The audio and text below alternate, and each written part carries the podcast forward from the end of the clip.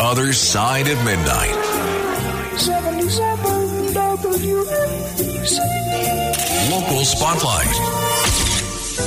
Good morrow, everyone. This is the Other Side of Midnight on 77 WABC. I'm Frank Morano. Thanks for listening. This is a banner day in the history of WABC, because it was announced just yesterday that we are adding, beginning next week, one of the finest journalists that I've ever had the privilege to work with back into the WABC fold. If you haven't heard about it yet, the announcement came from El Capitan John Catsimatidis yesterday that Noam Laden will be joining our team as the new News and Content Distribution Director, with responsibilities and oversight over the news on radio and social media, video, and digital, beginning on Monday. I have known Noam for about 17 years. We've worked together for many years, and even when we didn't work together, I would listen to him. His stewardship of that 5 a.m. hour, that rooster hour, that was my model for when I anchored that all-news hour in the 5 a.m. hour. He did it much better than I ever did, but that was my model because he did it the best. Noam has a nose for news. Aside from the fact that he's a good friend of mine, he happens to be one of the finest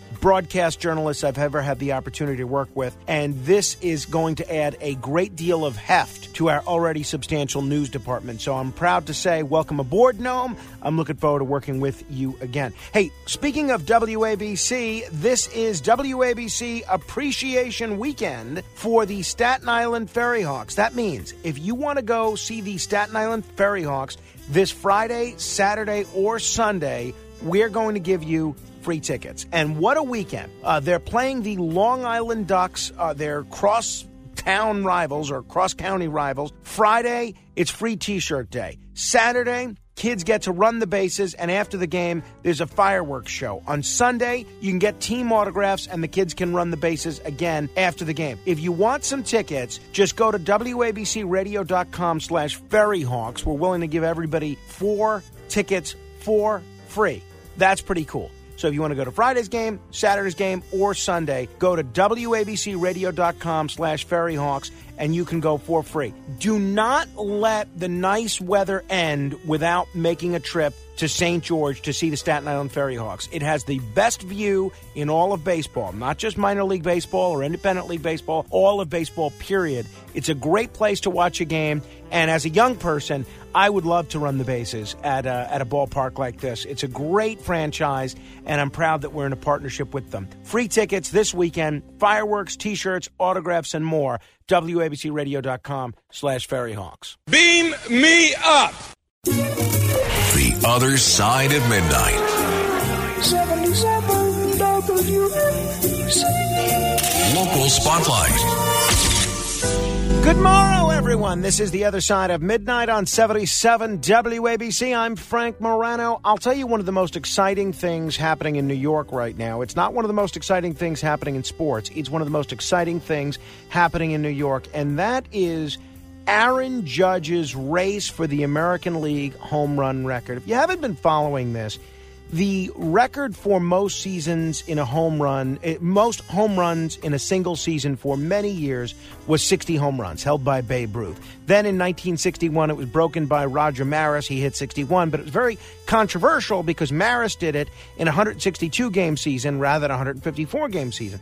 That record stood until Mark McGwire broke that record, and then a few years later, Barry Bonds broke that record. So now the single-season home run record is 73 home runs, but there's very much a taint to the McGwire and Bonds records because of their steroid usage. That being said, the American League record and the Yankee record is still that Roger Maris number of 61. Well, Aaron Judge is now only 4 home runs shy of tying Roger Maris' American League single-season record after he hit 2 home runs in the Yankees' victory over the Red Sox on Tuesday night. He hit number 56 and 57. No allegation, no thought that he's using steroids or anything like that. Just good old-fashioned hard work and good old-fashioned knocking the cover off the ball.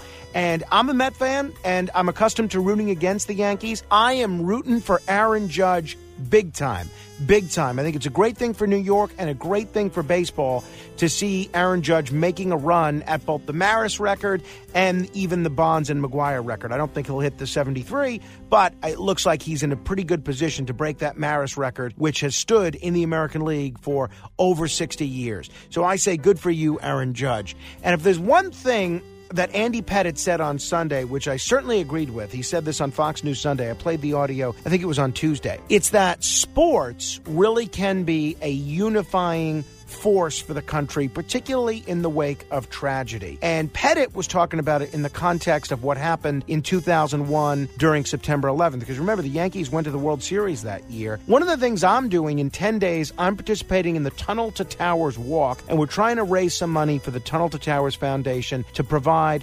mortgage-free homes for the family members of fallen service members. If you want to help, go to wabcradio.com/walk. That's wabcradio.com/walk. Find my picture, make a donation. Right now I'm trailing Dominic Carter, and it is not pleasant eating Dominic Carter's dust. So help me narrow the gap. wabcradio.com/walk. Make a donation to the Siller Foundation and help me beat Dominic Carter. To be continued. The Other Side of Midnight.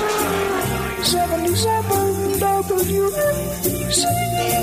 Local Spotlight. Do you know what's going to be happening this evening? Well, tonight, for the 23rd year in a row, New York is going to be spraying toxic pesticides in order to control the West Nile virus. That's right.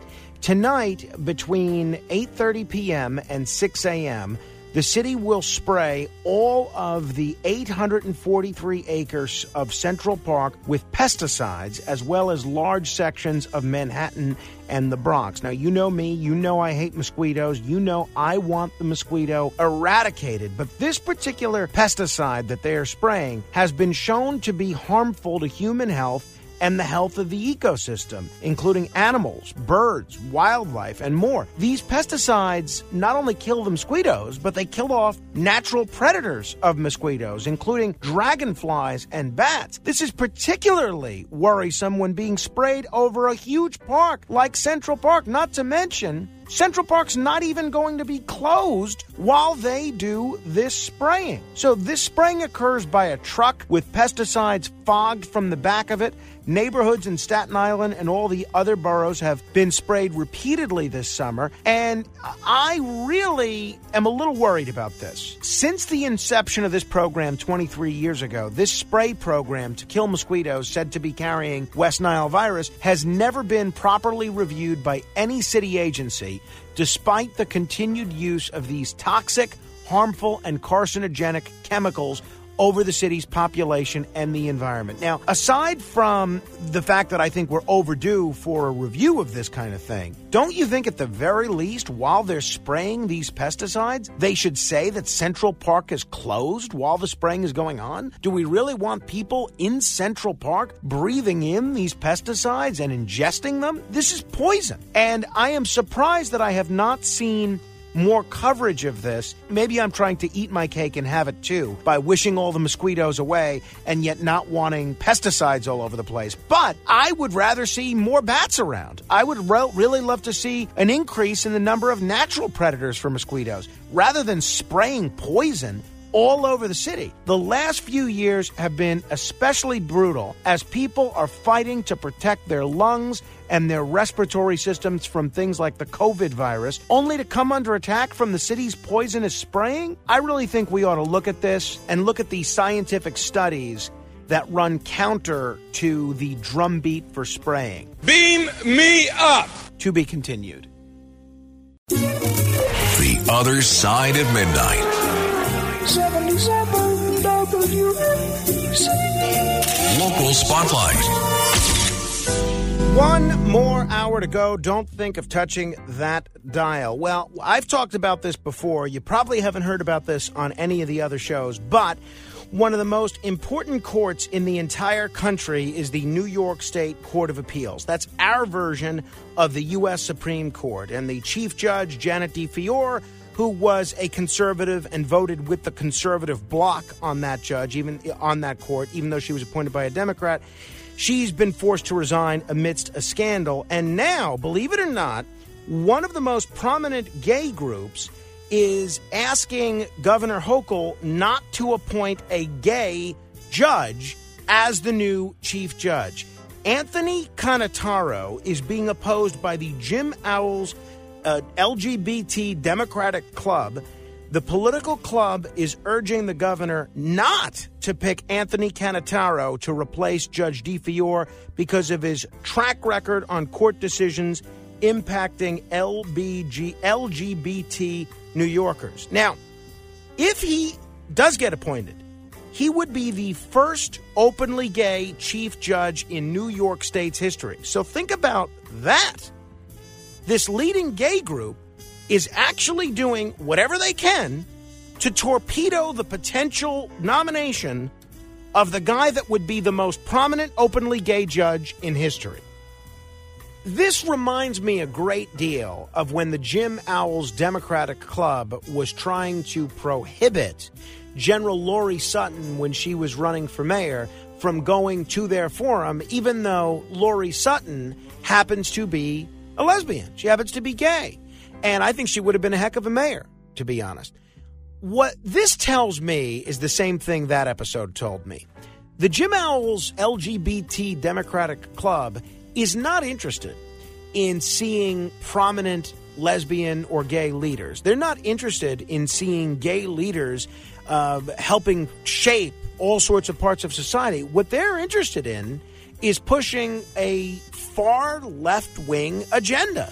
And I think it's a real shame that this gentleman, this judge, who would be the highest-ranking openly gay judge in the history of New York State, and is a Democrat, by the way, is not even being backed by such a prominent gay and lesbian group.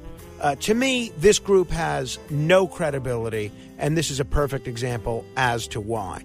I hope Governor Hochul appoints someone who's the most qualified, not someone that's going to appeal to XYZ constituency, although I have very little faith that that's how she will make her decision.